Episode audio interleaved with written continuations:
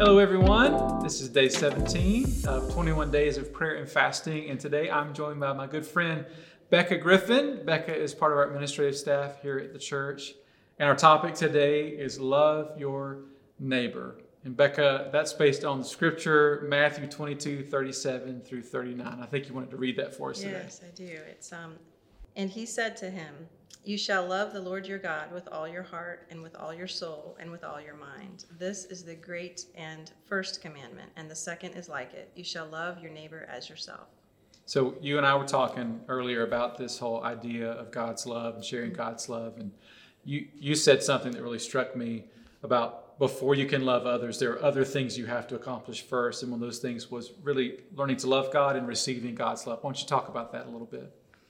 Yeah, um, and really that was just born out of my own experience. You know, growing up in a pagan household, not knowing who he was, um, and my only experience of love was that that I experienced in my home, and I think that's you know the true for everybody. But when I encountered the Lord and I met Him for the first time, was the first time that I understood the reality of what love really is. Thus, He is love. And so, to really love somebody else, um, we must know Him first. And my life changed when I met Him. And then I was able to, in my own human way, take what He gave to me and then give it out to others. So that first step that we're talking about is loving God and receiving God's love, but also that helps us turn the corner to loving ourselves. As we come to understand God, we can understand how to love ourselves. Talk about that a little bit. Yeah, and kind of in the same vein, um, you know, as I was kind of reading through this and and you know talking with the Lord, He also revealed to me that that is very similar in that our first step, my first step, our first step, is to really know and, and encounter God. But then, um, you know, everything that we've learned growing up, everything we've learned in this life about how we see ourselves, how we treat ourselves, um, what we accept for ourselves, and what we don't is so important also how we translate that to others. So then, in our relationship with the Lord, in my relationship with the Lord, um, really allowing Him to reveal to me who I am in Him and to practice the things that He gives to me with myself 1st You know, forgive myself.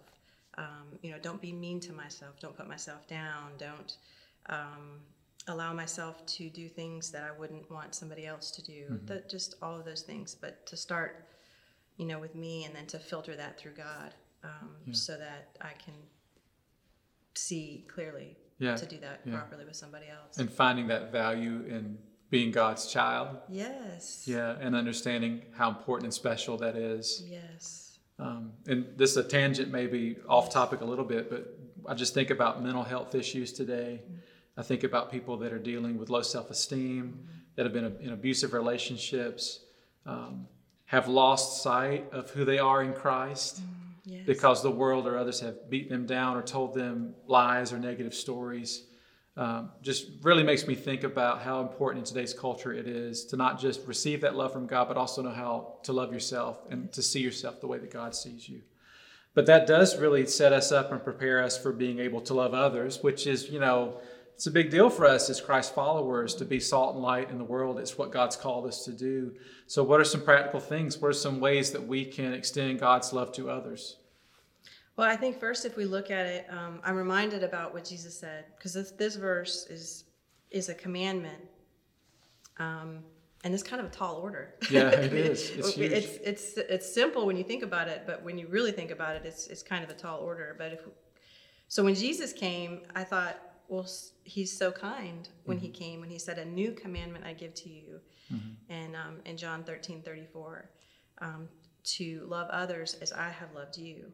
And for the first time in the history of man, we have a good, holy example that he showed us. Right.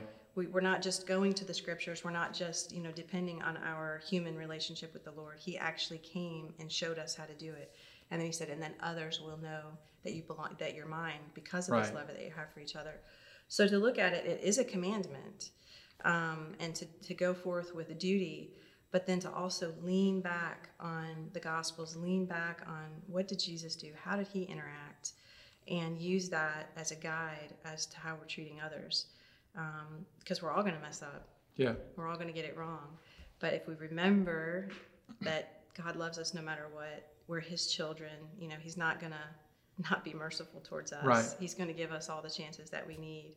Right. And I think if our heart is right towards the Lord, our heart's always going to be right towards others, Towards other people. even right. if we mess up. right. And then also to understand, the other thing I thought of is so many people come from so many different backgrounds, and there's just various walks with the Lord themselves Sure. from maturity all the way to maturity, immaturity all the way to maturity. And just to understand and ask God to give us open eyes to see where that person is. Where can we meet them? Where do where do they need us to meet them and how can we love them the way they need to be loved in that moment? And that truly can only be done through the power of the Lord, not in our own strength. Right, right. Very good. That's awesome. Now, when we were talking earlier, you said three things. I want us to hit those. Like this is the the, the lightning round. Okay?